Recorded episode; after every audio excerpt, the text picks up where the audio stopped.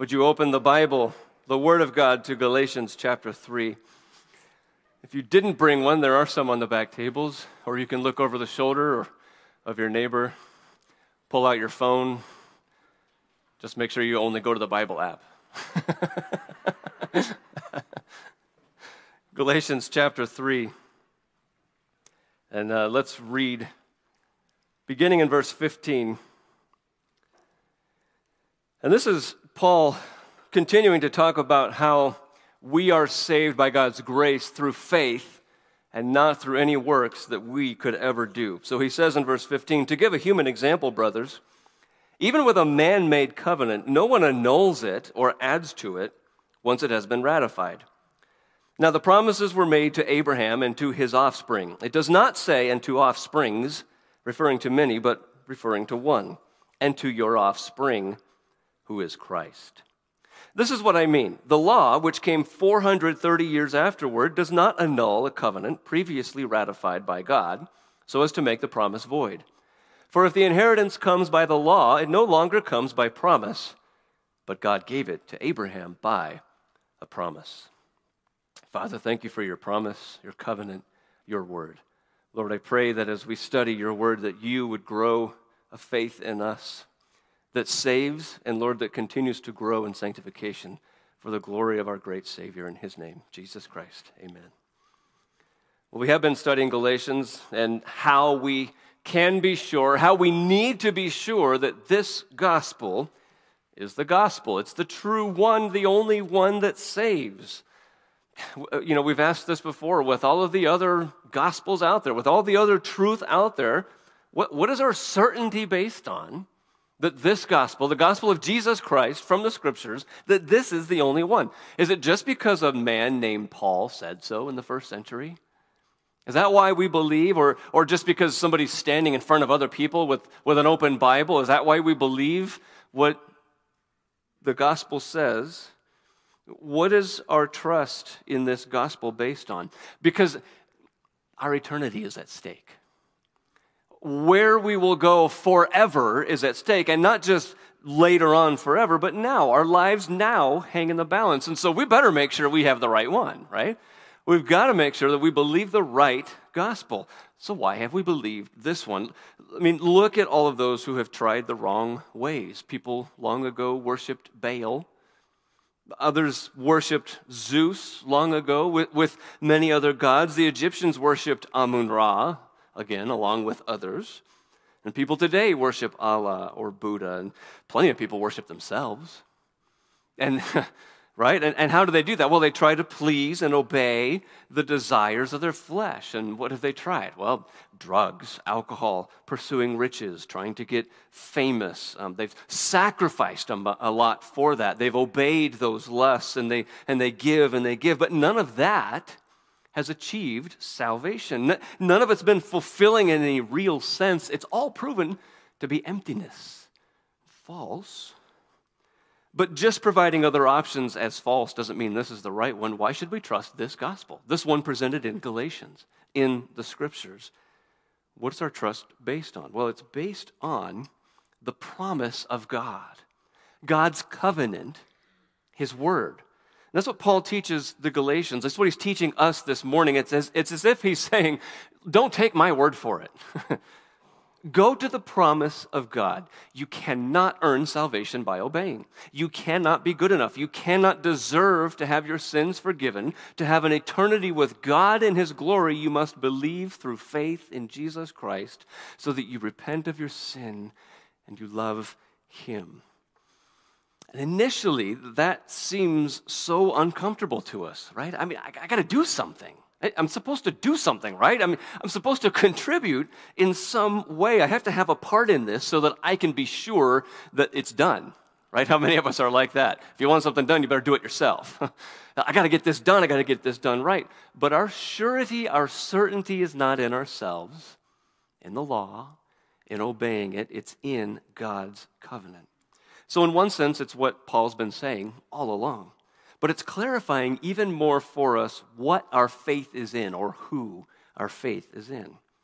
And so he leads us to the truth in four parts in this paragraph. He begins with an example, and in number one, we see this first part in verse 15 that man's covenants cannot be adjusted. Man's covenants cannot be adjusted. There's a possible word game going on here um, that, that Paul is using. The, the word for covenant here is also the word for testament. Like if, if you were going to leave your last uh, will, your, your testament for what you would have done when you're gone. And people have argued and debated is it one, is it the other?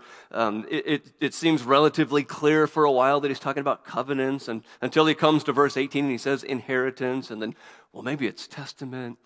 And this is again where we talked about way back at the beginning of our study of Galatians that people argue again over was this northern Galatia, southern Galatia, and, and which, depending on which one, was, was he talking about Roman rules or Greek rules for living wills and testaments and, and, and all of those? They just get carried away.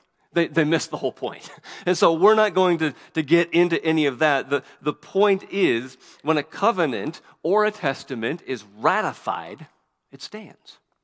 It's not Roman or Greek or any particular civilization. In any civilization, there is a, when, when people make an agreement, there's a level of trust they're going to stand by their agreement, right? That, that both parties will stand by their agreement. And of course, there are exceptions, but that's why they're called exceptions. Because the standard, the, the norm, the rule is that people are going to do what they said they would do in a covenant or in a testament. And so the point that Paul is setting up here is, is he's making a, an, what we call an a fortiori argument, or a fortiori argument. So what does that mean? It means from lesser to greater. From lesser to greater. So if people stand by their word and covenants, how much more will God do it? If mankind, the lesser, can stand by a covenant and, and do what they said, how much more will the great God, the, the one who's greater by far, stand by the promises in his own word? That's what Paul's saying here. Here's, this is the example of mankind. Not only that, but these agreements that people make, when you get to that point that both sides have agreed, it's because both sides have met together and they've either argued or debated they've haggled, they've compromised to negotiate an agreement. And so each side has to give a little, each side gets a little, and they agree and it's okay, and then they sign on it and they make it a, a covenant. But this covenant is from God, and it's one sided. It's unilateral. So if you would, turn with me back to Genesis 15 so we can see this. We can, we can trace this together in Genesis 15. That this is something that God said he would do Full stop. That's it. Period. God would do it. Now, as you're turning back to Genesis 15, in Genesis 12, God had already come to Abram, and he had said, You're it, let's go. Abram did. He started going. God said, I will make of you a great nation. I will bless you and make your name great, so that you will be a blessing. He said in, in, back in chapter 12, I will bless those who bless you, and him who dishonors you I will curse, and in you all the families of the earth shall be blessed. So here in chapter 15 of Genesis, the covenant is ratified, sealed by God, beginning in verse 1. After these things, the word of the Lord came to Abram in a vision Fear not, Abram, I am your shield. Your reward shall be very great. But Abram said, O Lord God, what will you give me? For I continue childless, and the heir of my house is Eliezer of Damascus. And Abram said, Behold, you have given me no offspring and a member of my household will be my heir. And behold, the word of the Lord came to him This man shall not be your heir, your very own son shall be your heir. And he brought him outside and said, Look toward heaven and number the stars if you are able to number them. And then he said to him, So shall your offspring be. And he believed the Lord, and he counted it to him as righteousness. God said this, Abram believed this. He had faith in God's word. Twice it says the word of the Lord came to Abram. This is what he said. And that's what Abram believed. It was counted to him as righteousness. It wasn't anything Abram came up with. It wasn't his idea at all. It was God who said this, and so Abram believed it. And so Abram asks in verse 8, he says, How can I know? That's the question we started with. How can we be so sure? Why should I place all my trust and faith in this? Be sure and certain that the land is going to be his, that all that God had just said. God says, well, bring the animals for sacrifice for the ratifying of the covenant. So, standard procedure was you would cut the animals in half, you'd split them in two. And you would lay the halves in two rows, and the people who would make this covenant, cut the covenant, would walk between the pieces. You would say, uh, So, so may this happen to me. May I be split in two if I don't fulfill my obligations in this covenant. But as the sun was going down here in Genesis 15, verse 12 says that a deep sleep fell on Abram, and dreadful and great darkness fell upon him, while God said, 430 years would come for Abram's offspring to be in another land, but then he would judge that land. Abram's offspring would return to the land, and all that God had said would still happen. Even when it won't look like it for more than 400 years, it's not going to look like it, but God's word will come to pass. And then, as verse 17 happens, the, the sun goes down, and a smoking fire pot and flaming torch, representing the Lord, passed between the pieces without Abram. No Abram because this was God's unilateral covenant. This was God saying, This is what will happen. The word of the Lord came to Abram, and this is what's going to happen. It doesn't have anything to do with you, Abram, except that you're, you're going to benefit from this. You're, you're going to receive the blessings from God, and the blessings will come through you. There was no negotiation, there was no compromise, no haggling, nothing that Abram needed to do, nothing that his offspring needed to do. God said he would do it, and that's that. So it's not like God said, I'll only do this if you do that. It was God said, I'm going to do this, and that's that, right? God set up this covenant and he sealed it. So if mankind will stand by his agreement, how much more will God? The, the agreement, the covenant that he made all by himself. Galatians 3:15 says nothing will annul it. Nothing will be added to it since it has been ratified. Ratified means to invest it with force, to validate it. It's a binding agreement. Nothing will annul, nothing can be added to it. Well, brothers and sisters, that's what the next two verses in Galatians are all about uh, adding to it or annulling it. So let's look at number two. You don't have to turn back to Galatians if you, if you don't want to, because we're going to stay here in Genesis for a few more minutes. But the second part in our notes comes from Galatians 3, verse 16, that God's covenant cannot be added to. He, he said it in verse 15 as that example. And now he's going to show it to us. He's going to, he's going to prove this to us. God's covenant cannot be added to. Verse 16 says, Now the promises were made to Abraham and to his offspring. It does not say to offsprings, referring to many, but referring to one, and to your offspring, who is Christ. Now, when we read Genesis 15, both God and Abram, whose, whose name will be changed to Abraham soon, both God and Abram used the word offspring in the singular. But remember in verse 5 of Genesis 15, God said that Abram's offspring would be as numerous as the stars, right? So even though the noun offspring is singular, it's understood to be a collective singular. It's a whole group of people. It's a lot of people involved, right? So why does Paul make such a big deal out of this then? Why is Paul saying, well, there's offsprings and there's offspring, and it's not the S, it's the, it's the, the one? Well, it's because it's been understood all along that it was not all of Abraham's offspring, in the plural sense, that would inherit the promises of God, that would have that blessing from God, and especially to be a blessing to all the families of the earth. Well, how do we know that? If you're still in Genesis, turn ahead to, to Genesis chapter 17. The, the, Paul was setting up that this was the point all along, way back in Genesis in chapter 17. Now, again, in, in, chapter 15, we saw that Eliezer of Damascus, Abram's servant, was not going to be included.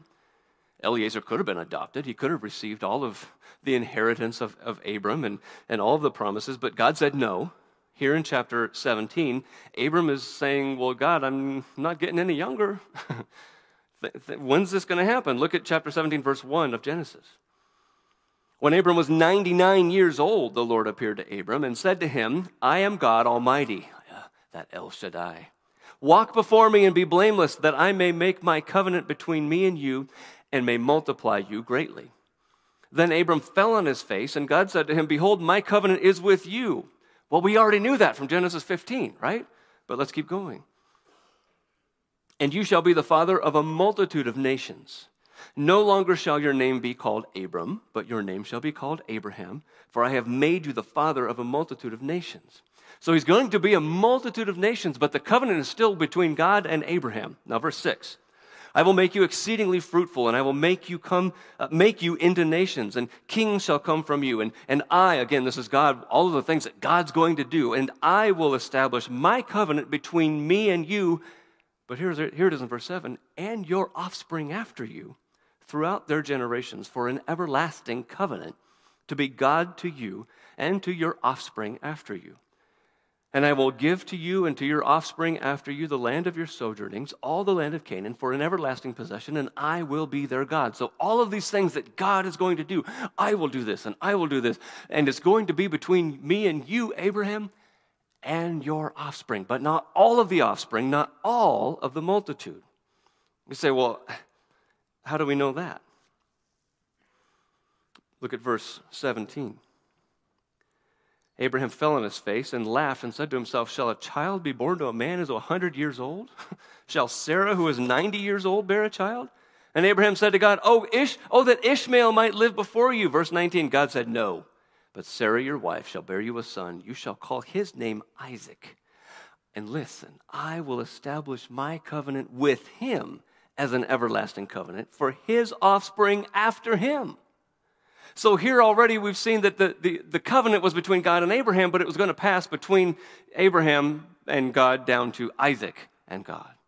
And it was not going to be Ishmael. It was not going to be Eliezer. It was not going to be anyone besides Abraham and then Isaac. And it's going to pass from Isaac to his offspring. So it's not going to be fulfilled with Abraham. It's not going to be fulfilled in Isaac. It's going to pass on from, from them. For that matter, Abraham's other sons. You remember in chapter 25 of Genesis, Abraham had sons with, with Keturah, and none of them were included Zimran, Jokshan, Medan, Midian, Ishbak, and Shua. If you've memorized those, then you're doing very well. but I, think you don't have to do that. Paul, Paul taught this again in Romans 9. Not all are children of Abraham because they're his offspring. But through Isaac your offspring shall be named. Paul, Paul pointed back to this in Romans 9. So if you would, keep here in Genesis, skip ahead to chapter 26. Chapter 26 and verse 2, and God is speaking to Isaac. And he's, he's going to tell Isaac, Do not go down to Egypt. Dwell in the land of which I shall tell you. Sojourn in this land and I will be with you and will bless you. For to you and to your offspring I will give all these lands. And I will establish the oath that I swore to Abraham your father. This is God speaking. He says to Isaac, I will multiply your offspring as the stars of heaven, and will give to your offspring all these lands. And in your offspring all the nations of the earth shall be blessed. So there it is again, with the offspring that will be very many, and they will have the land but then a separate statement that says his offspring would bring the blessing to all the families of the earth. But it wasn't all of Isaac's offspring either, was it? Esau would be excluded while Jacob would be selected. Chapter 28, verse 13 Behold, the Lord stood above the ladder or the steps that, that Jacob saw. And God said to him in chapter 28, Verse 13 I am the Lord, the God of Abraham, your father, and the God of Isaac. The land on which you lie, I will give to you and to your offspring. Now, here it is again Your offspring shall be like the dust of the earth, and you shall spread abroad to the west, and to the east, and to the north, and to the south. And in you and in your offspring shall all the families of the earth be blessed. And so it didn't end with Jacob, it had to continue through his offspring. But again, not even all of Jacob's offspring. Judah was the one. In chapter 49, Jacob blesses each of his sons, and it's Judah who the others are going to praise and bow down before. Judah is the one that will have the scepter, the, the rod of rule and, and royalty, and the people shall obey him. So while all the sons of Jacob would be included in, in the, the blessing, Judah alone would be the chosen line to continue the specific offspring. So the great man Moses wasn't it. Even though he led the people in the Exodus out of Egypt, he wasn't even allowed to enter the promised land. And he wasn't in the line of Judah. So who was it, who was it going to be and who would it continue through? Well, if we are here in the Old Testament, let's jump up to 2 Samuel chapter 7. And we can see this continuation of God's covenant and his blessing and his promise and his word that's being fulfilled. In 2 Samuel 7, it's David who is in the line of Judah, and God had made a covenant with, with David here in, in 2 Samuel 7 that flows out of this Abrahamic covenant from God. So in 2 Samuel 7, um, we'll start in verse 9. This is, this is God speaking. I've been with you wherever you went and have cut off all your enemies from before you. And I will make for you a great name, like the name of the great ones of the earth. And I will appoint a place for my people Israel and will plant them so that they may dwell in their own place and be disturbed no more. And violent men shall afflict them no more as formerly, from the time that I appointed judges over my people Israel. And I will give you rest from all your enemies. Again, all of the things that God is going to do and only God can do. Moreover, the Lord declares to you that the Lord will make you a house. When your days are fulfilled and you lie down with your fathers, who is he going to raise up? I will raise up your offspring after you, who shall come from your body, and I will establish his kingdom. He shall build a house for my name, and I will establish the throne of his kingdom forever. I will be to him a father, and he shall be to me a son. When he commits iniquity, I will discipline him with the rod of men, but with the stripes of the sons of men. But my steadfast love will not depart from him, as I took it from Saul, whom I put away from before you. God says, In your house and your kingdom shall be made sure forever before me. Your throne shall be established forever. This was God's covenant with David. But it wasn't going to be just David, it was going to be to his offspring. And that was immediately going to be Solomon, and Solomon was going to be allowed to build God a house. But then it wasn't going to stop with Solomon because it was going to be an everlasting throne, and Solomon was not going to be everlasting on the throne. So the specific offspring, the one that God had in mind, wasn't Abraham, and it wasn't Isaac or Jacob. It wasn't Moses or David or Solomon. Yet the offspring of Jacob as Israel, all of them, the, the offsprings, were included in the promise, the covenant of the land seed and blessings. They were included, but they were not the fulfillment. See, from the beginning, it was known all along that the fulfillment of everything that God had in mind would be in the form of one specific offspring. Because it was way back in Genesis chapter 3 that God said to the serpent, I will put enmity between you and the woman. He was talking directly to the serpent and the woman. But then God said, and between your offspring and her offspring. And then God said, and he shall bruise your head, and you shall bruise his heel. So the offspring, the ones that came from both the serpent and the woman, would be at enmity, but the ultimate battle would be between the one offspring of the woman, one who would come later, and the serpent still himself. And he would bruise the serpent's head while the serpent would only bruise his heel. But the champion would win the victory over the serpent. And he would come as the offspring of Eve and all the way down through Abraham, and, and all of the earth would be blessed. He would come through Isaac and Jacob and Judah and David and Solomon. He would be described in Isaiah as the suffering servant. He was foretold by all of the prophets in the Old Testament that he was still to come. And, brothers and sisters, this is why it's so exciting when we read John's gospel in chapter 1 and verse 45, where, where Philip says to Nathanael, We have found him of whom Moses in the law and also the prophets wrote, Jesus of Nazareth. That's why it's so exciting. That's not just a throwaway statement and something that John just threw in there to fill up some space. This is why Matthew's gospel begins the whole gospel in chapter 1 with the genealogy of Jesus to show from Abraham through Isaac and Jacob and Judah and David and Solomon, all the way down, tracing his lineage to show Jesus is the offspring of Abraham. The promises were made, the covenant was made by God, and they've stood firm and true through thousands of years. They've not been added to. It's still just this one offspring. Paul identifies who it is in verse 16 of Galatians 3 it's Christ, it's Jesus. Maybe the argument was at the time the Judaizers were saying, look, we're God's people. We're chosen people, and, and, we claim to be the fulfillment of all the blessings and the covenants of God to the world. And we can prove that because we live by the law, and uh, we've started that by being circumcised. But that wasn't right. The sign of the covenant was true and good. The sign of the covenant, circumcision, was a sign, it was, it was, it was good, but it was the sign of the covenant that was being fulfilled through the people of Israel, specifically and finally fulfilled in the one person, Jesus the Christ. God's promises and God's covenant is not fulfilled when you work really hard.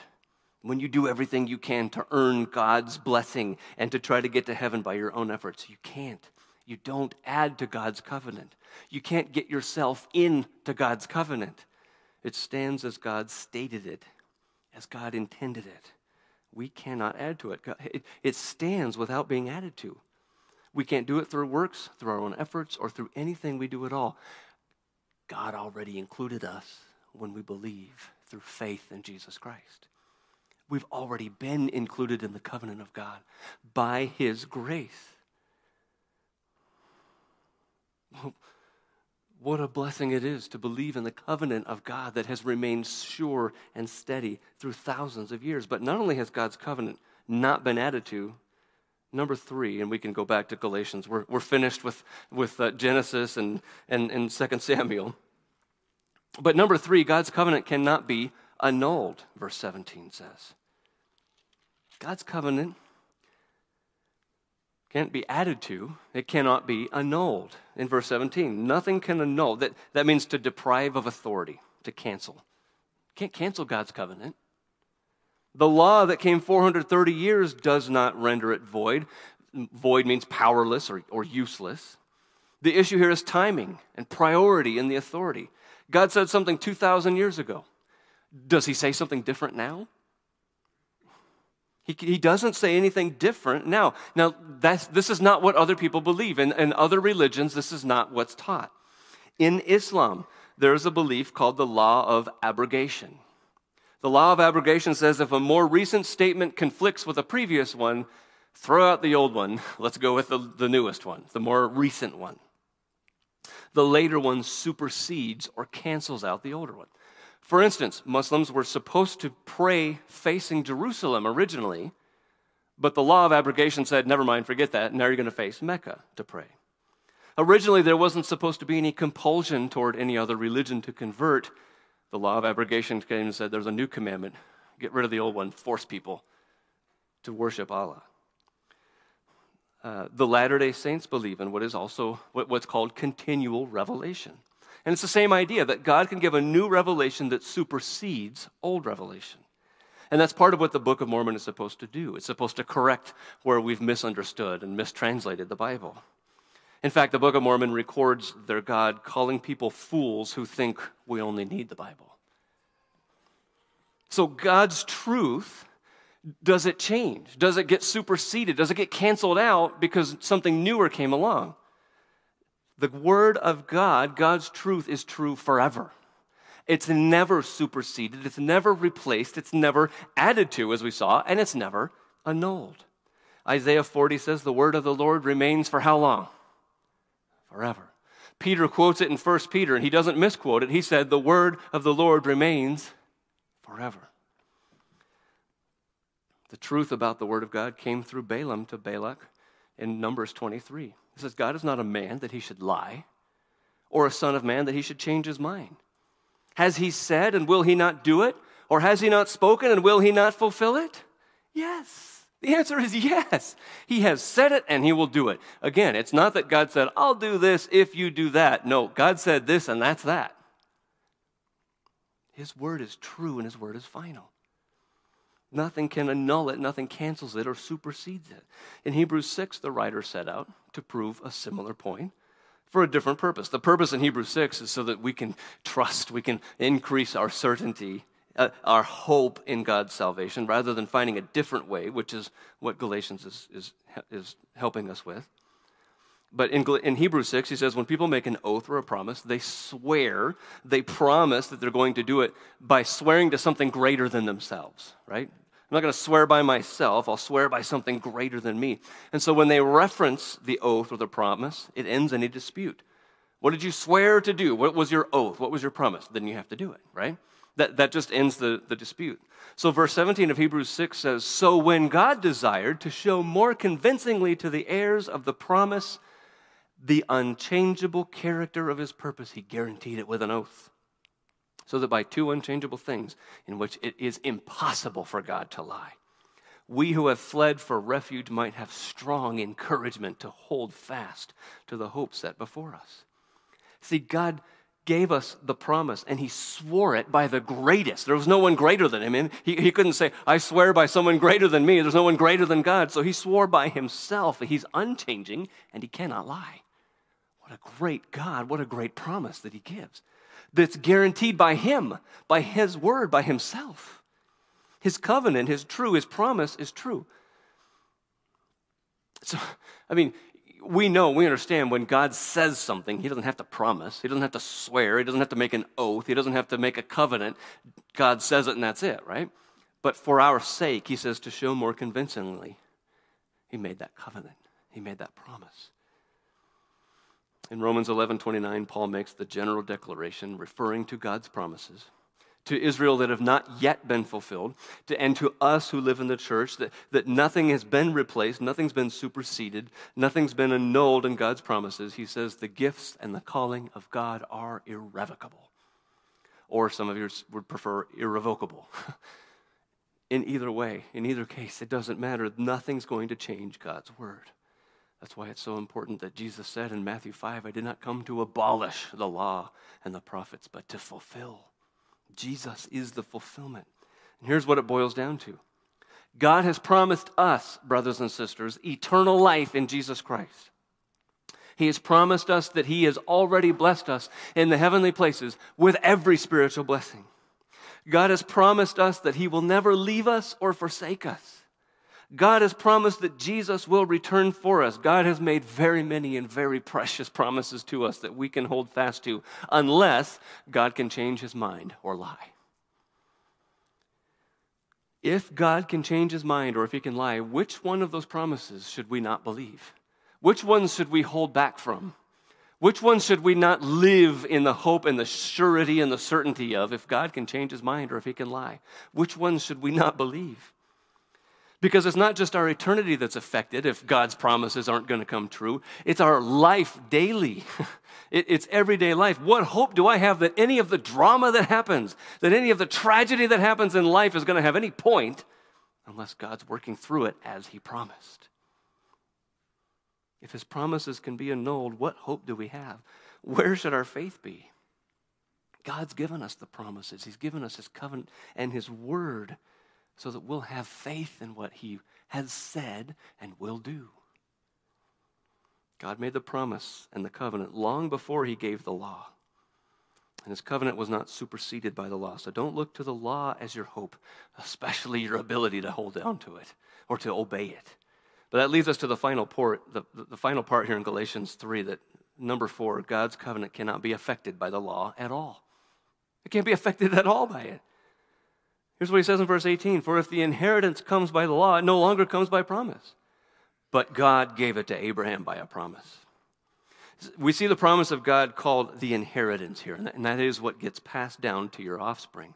The covenant or promise to the offspring in a testament is given as an inheritance, not obedience to the law, right? It's not the way testaments work. It's not the way a will works. You can have all of my stuff when I'm gone if you obey well enough, right? if you work at it hard enough. And even if you were able to place that in your will or a testament, it doesn't factor in here because, as we saw, God's covenant was unilateral. God said it would happen. That was it. God has all responsibility to perform it. There was nothing Abraham could do. As we saw in Genesis 15, when the covenant was cut, only the representation of God went through the pieces to ratify that covenant. There were no stipulations. So, what the Judaizers were teaching was wrong. You cannot inherit the promise of God through obedience to the law, as it says here. If it, comes, if it comes to the law, then it no longer comes by promise. It was never actually based on a promise. If you could just earn it, then it's just a law. This plus this equals that, right? When you do this, you get that. That's what happens. It, it, was, it was like they were teaching that God said He would give it to them, but then He withheld it and he put a dangling carrot in front of them to lead them to make them obey and, and to make them do what he wanted them to do. But we just saw God's covenant stands. The word of the Lord remains forever. And we've seen previously here in Galatians, particularly verse 10 of chapter 3, we can't follow the law, we can't obey. So, what a terrible place that would be. If, if I have to earn the covenant, if I have to earn God's promises, it would be a horrible place. It's a much better place to be where I can believe because of God's word that's always true. It never fades, it never fails, it always happens just as God said. If I have to do it, if I think, if I have to think that I can do whatever it takes to get to the law, even if I thought that I could obey, even if I, even if I rationalized every sin away, there would still be a question. I would always wonder have I done enough? have I gotten there? But God's promise is completely sure, it's trustworthy, it's real. The reality is no, I've never done enough. I never could do enough. No one has. If there's another way to get the inheritance by obeying the law, then what Paul is saying here is that the original promise of God is void, it's meaningless. But God's promises, his covenant, even his simple word, just when God says it, it cannot be annulled, it cannot be added to, just as we said. We can't do that with a man made covenant, certainly cannot do that with a God made covenant. So the law has nothing to do with God's covenant. It doesn't affect the covenant at all. So you're saying, well, then what was the whole point of the law? What's the reason for it? You'll have to come back next week. Or just start reading in verse 19 because that's what Paul asks. He anticipates that question. Well, then what's the point in the law? That's verse 19. Well, does it have any use at all? That happens after that also. He anticipates those questions. But the inheritance has been promised by God, and inheritance has been used throughout the New Testament to describe our salvation. The salvation that is ours through Jesus Christ. It's passed down to us because of our faith in Jesus Christ. You've got a series of references there that you can study. You can see how inheritance is used for, for salvation. Uh, correct, if you would please, the Hebrews reference. It's not Hebrews 9 5, it's Hebrews 9 15. That was my mistake in passing that along. But since we're addressing that one, here's what that one says. Since we won't read all of them, here's what that one says. Therefore, he, Jesus, is mediator of a new covenant, so that those who are called may receive the promised eternal inheritance since a death has occurred that redeems them from the transgressions committed under the first covenant. we were all condemned before, but under Jesus, a new covenant is here, and He's the mediator of this so that we receive the inheritance of eternal life in Jesus. What a covenant, what a promise from God. What does all this mean to us? Well, as we said, most of us are not Judaizers walking around telling everybody, you must obey the law. You've got to obey every part of the law. Now, there are some out there that do teach that. I worked with a man who wore uh, the tassels on his clothing, the tzitzit. And, and he would say, You've got, he, he would abide by the dietary regulations of the Old Testament. He would, You've got to obey the law. There are people out there. There are people, there are men who send their wives and daughters out of the home once a month because they're not clean. They send them out of the house. There are people who do think that they've got to obey uh, their idea of what God's law is. And if, you're, if that is you, if you're, if you're that way, you've got to understand you cannot add obedience to the covenant of God. The law of God is not added to the covenant. They're two different things, and we'll be seeing it later. But it is faith alone in Jesus Christ and not our works. We cannot fulfill the law, He already has. But the principle is the same for all of us. Even if we're not walking around wearing the tzitzit, we cannot add to what God has promised in His Word. We cannot replace it with anything else. Our hope is in the Lord and in His Word. So, our application point there, the blank is fully. Trust fully in God's covenant, in His Word. Now, we've talked about this, but has it taken hold? Have, are we doing this? Is it is a reality for us in our everyday life. Let me ask when you sin, when you mess up, what do you do? Do you get down? Do you feel like giving up? Like, you know, this thing, this Christianity thing, is just not working. It's not working for me. God's covenant with you is not dependent on your works. Oh, I don't have to give up. I don't have to run away. I don't have to stop praying. That listen, that's been a, a, temptation in my life. Well, I've messed up. I can't, I can't possibly pray. I can't possibly show up to church. I can't, I can't, you know, who am I? I can't lead my family in, in a devotion. I can't pray to the Lord. No, you don't give up because you've messed up. we fess up, right? We confess because God is faithful and just to forgive and to cleanse. So we pray to him. We come to the, the church. We, we read his word. We do these things not because we're hypocrites. He already knew we were going to mess up. And we already know we're going to mess up. So we don't hide it, we don't pretend, we confess it. Let's look at it from the other side. If you don't feel like giving up, why don't you? I mean, do you think that you're so perfect that you've got a hold on this and you're holding on so tightly because of all of the goodness that you do, all of the good thoughts and all of the good actions?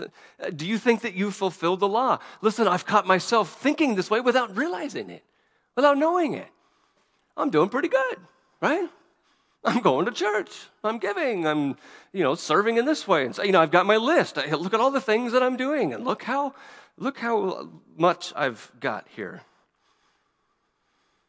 Our assurance cannot be on ourselves, holding on to Jesus through our good works. And it's so hard to tell that you're in that place until you do mess up. And then you go, oh, I should just quit. I should, they're so hard. It's, there's so much, and I just can't keep, I can't keep it up. You're right. We can't keep it up in our own strength and our own abilities and, and holding on through our good works. Sometimes God brings that into our life so that we stumble and fall. Not, not that He's tempting us, but that there's that test there, and we fall for it because we were holding on ourselves. We, we were trying to do it ourselves. Confess that, turn away from it in love for Jesus. We can trust that He forgives, that He has forgiven, that He will forgive. There's no making up for it, there's no undoing it, right? You acknowledge it, you confess, you cry out to Him in faith, and He keeps you in Jesus because it's His word. He said it, He's going to do it. Well, that's specific times in our life. What about the whole? What, what about your life and the reason for what you do? Why do you do what you do? Why do you do what you say? Why do you say what you say? What, what's the motivation? What determines what you're going to do every day? What drives you? Do you do things because of guilt? Well, I feel like I need to. I feel like I should. You know, I, I feel guilty when I don't do this, or, you know, I feel guilty because I need to do that. The only thing that guilt should motivate us to do is repent. That's the only action that guilt should motivate repentance. Guilt should not be the driving force in our life. Are you driven by necessity? You know, well, somebody needs to do it. I guess it might as well be me. we get that Elijah complex. I'm the only one left that hasn't bowed the knee to Baal. And then, uh, you know, Elijah just exhausts himself, right? I got to keep this up. I got to keep doing it. Somebody, it's got to be somebody. And then Elijah just completely reaches the end of himself. And over and over, it's God sustaining him. God has his people, not just one person. So, necessity. You have your responsibilities, others have their responsibilities. Don't try to do everybody's. Don't be driven by just plain necessity or by guilt. Maybe you're driven by what other people think, either negatively or positively. You know, what would they think of me if I did that? What would they think of me if I didn't go and do that? They might think something not good about me. Or, or I should do this because people sure would be appreciative if I did. people sure would be thankful if I did. We talked about Galatians 1:10. If we're trying to please people, we're not a servant of God. We're serving man. What drives many of us is, is comfort. You know, well, I'll do that because I can, because it's, you know, it's, it's easy. I can take care of that. I'm not doing that. That's too hard. That's too much work. I'm not doing any of that. Uh, will this make me feel better? Will, will it make me happy? Uh, we can convince ourselves that something sinful is good because, well, it's making me happy. It's, it's okay. It's all right. We're just justifying ourselves living in the lust of the flesh and the lust of the eyes and the pride of life. What should drive us? Those, those are things that, that too often drive many of us to do certain things and to keep doing certain things guilt, um, what other people might think, our own comfort, necessity. What should drive us is the love of our God, the love of our Savior when we love Him and we believe in His promises. Because we're not trying to earn those promises anymore. He's already given them and we believe. So, out of thankfulness and out of love, we worship by obeying Him. And we want to, we strive to obey. We look for ways to obey because of our love. See, you can tell the difference when you're relying on the law, when you want the do's and the don'ts, so you can check the boxes and say, I've done it, I've done it. I didn't do that, didn't do that, I wasn't supposed to, I'm good to go. I'm resting in my works of the law. Instead of, I'm resting in the grace and the promise and the covenant of my great God, so I do what He wants for His glory because I love Him.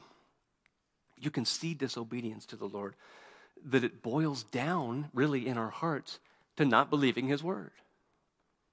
We don't believe in Him or His word. It's either because you don't trust it, and you think you can do whatever you want, or you've trusted in it and you desire to trust God's promises, but your flesh fights against you. It draws you away. It wants to do, it wants to work. And it fights against you through your heart, your mind, your will, your thoughts, your affections, your desires.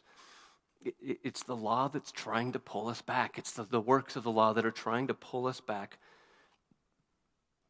and it's not trusting in God's promises in His Word. So the application here again is trust fully in His Word. Don't trust in yourself. Don't, don't let these other motivations drive you and, and determine what you do in your life and, and what you're not going to do and, and how hard you're going to work at them. Just the love of God. Well, now we're going to transition into our time to the Lord's Supper to observe the table of our great Savior and Lord Jesus Christ. We're going to pray and then we'll begin that process. Father, thank you, Lord, for your word. God, thank you that you have given us your very precious promises, the, the covenants in Jesus Christ. He is the fulfillment of your covenant. God, thank you for the faith to believe. Thank you, Lord, for granting the gift of repentance to turn away from that sin. Father, I pray that every one of us in the room and everyone listening or watching would do the same, Father. We would give up ourselves, relying on ourselves. God, that we would deny ourselves, that we'd take up our cross and follow Jesus. Lord, that we would be His disciples because He is Lord. He is our Savior. He is our only Savior and our only hope. And Father, the hope that we have in him is sure and certain because you have given us your covenant, your promise, your word. Father, I pray that we would depend fully on what you have said. Lord, that we would grow in that. And God, that you would be glorified by taking a people, Lord, who can't trust and who can't work and who can't love and can't worship, and God, transforming us into those who do all of that because of your salvation of us, because you are worthy of all praise and glory and honor. Father, we praise you. We thank you. In Jesus' name, amen.